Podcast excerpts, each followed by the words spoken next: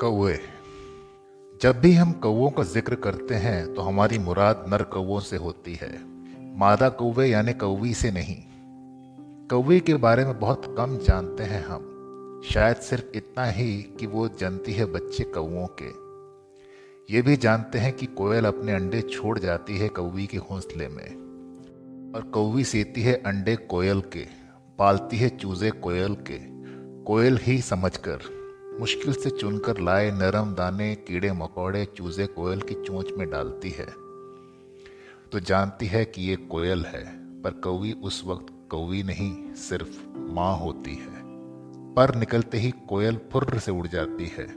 कुहू कहकर, कौवी खींचती या पछताती नहीं, मुस्कुराती है।